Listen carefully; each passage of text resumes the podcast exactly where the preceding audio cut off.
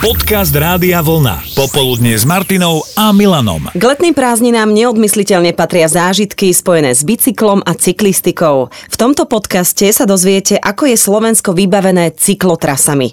Presne o tom sme sa rozprávali s Michalom Hladkým zo Slovenského cykloklubu. Cyklotrasy na Slovensku môžeme povedať zhruba tak teda, že sme spokojní alebo menej spokojní? Mm, ja by som možno len úplne na úvod ako trošku približil tú, tú terminológiu, aby to mm-hmm. teda bolo úplne jasné.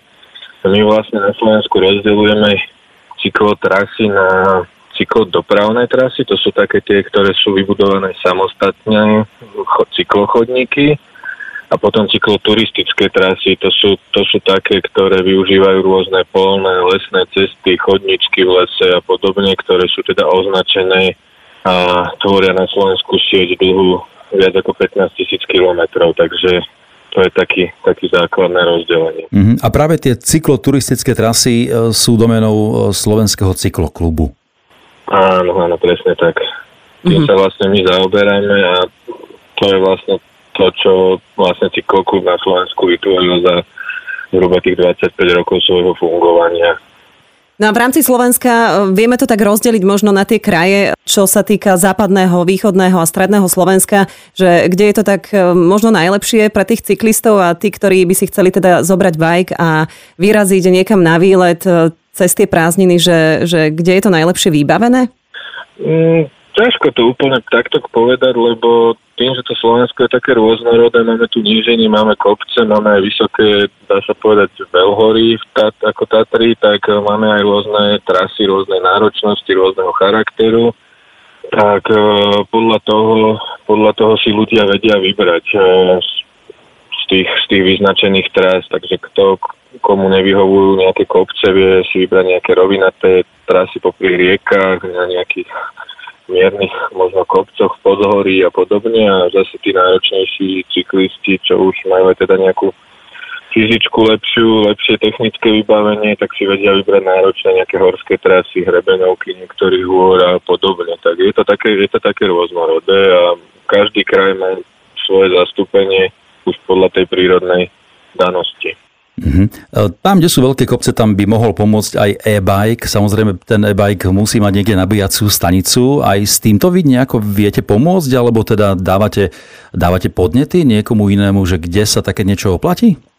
Mm, áno, snažíme sa spolupracovať teda hlavne, hlavne teda so súkromným sektorom, či sú to ubytovacie zariadenia, nejaké reštaurácie alebo nejakí iní poskytovateľia služieb, keďže to nabíjanie trošku dlhšie trvá, čiže človek sa tam musí na tom mieste, dajme tomu, zdržať aspoň nejakú hodinku, aby si tú batériu dobil, aspoň na tých 40-50%, tak sa to snažíme nejaké tie miesta vyberať tak, aby tam bolo nejaká možnosť či občerstvenia alebo ja neviem, pozrieť si nejaké zaujímavosti a podobne.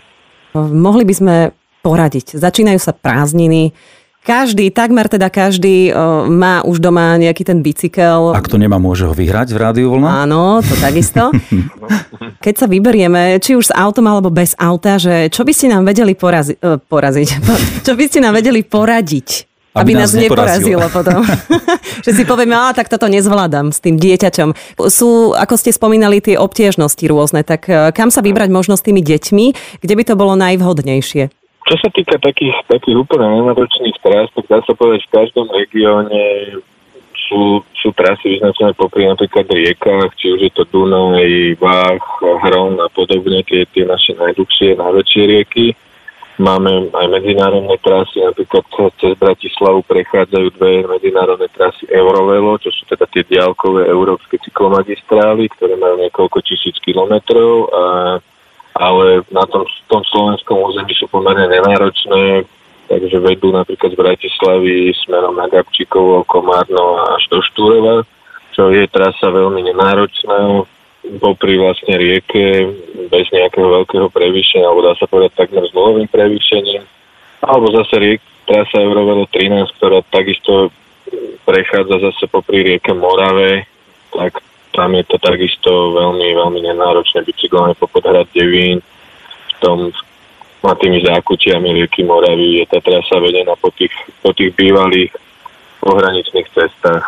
Je to trasa po, ako keby po tej bývalej železnej opone. Uh-huh. A keď spomínate tú trasu popri Morave, ehm, je to medzinárodná trasa, ale na jednom jedinom mieste myslím, že je, je prerušená v zmysle medzi Devínom a Bratislavou, ten zhruba 6-kilometrový úsek.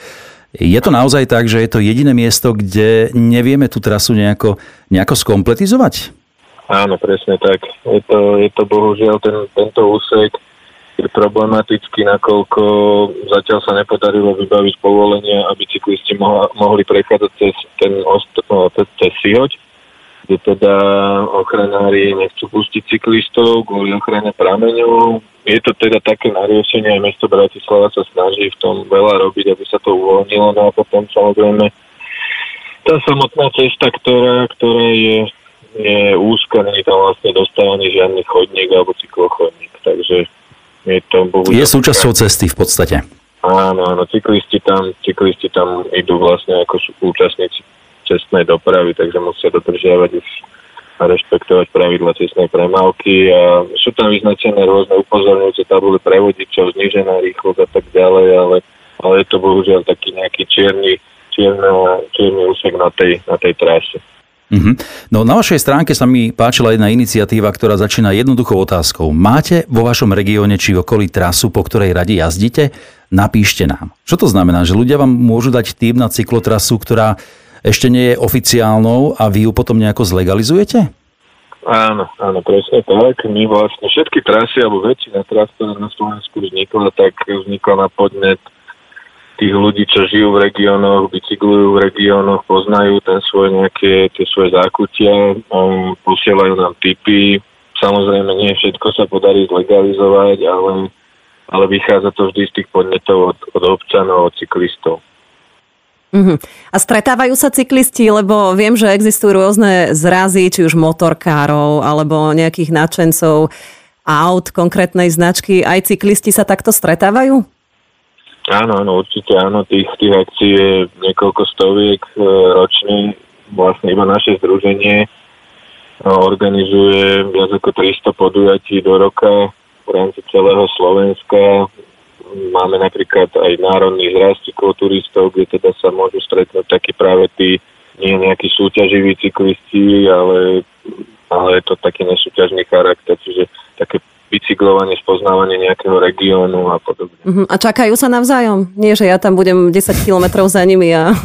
tak dáš si zatiaľ niečo na pitie. Áno, áno.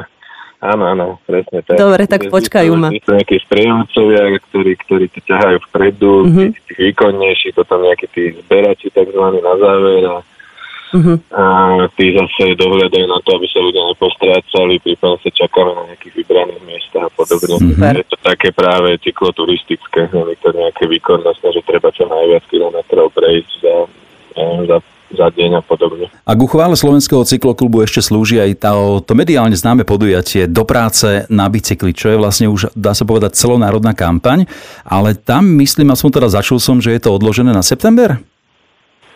Áno, áno, presne tak. Je to, to táto akcia je viac menej pod záštitou ministerstva dopravy a pod národným cyklokoordinátorom, ktorý teda je hlavný organizátor.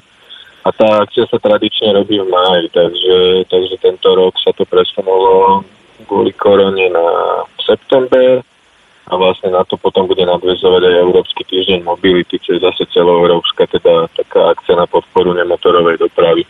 Mm-hmm. A možno posledná otázka na záver, ktorú má aj Maťa na perách. Kam sa na bicykli najbližšie vyberiete vy? Ja plánujem ísť na Kisuce cez víkend a poznávať vlastne javorníky a tam trošku tie také už náročnejšie horské trasy, uh-huh. ktoré... Medzi hranicami. A odkiaľ? Z Bratislavy? Nie, nie. z Makova. Uh-huh. Makova a teda to pohraničie slovensko-české a hrebenie javorníkov a podobne. Super, dobre. Ďakujeme veľmi pekne za všetky tieto veľmi potrebné, hlavne teda pred letom potrebné informácie pre všetkých nadšencov cyklistiky, tej rekreačnej, turistickej. Ďakujem aj ja pekne. Popoludne s Martinou a Milanom.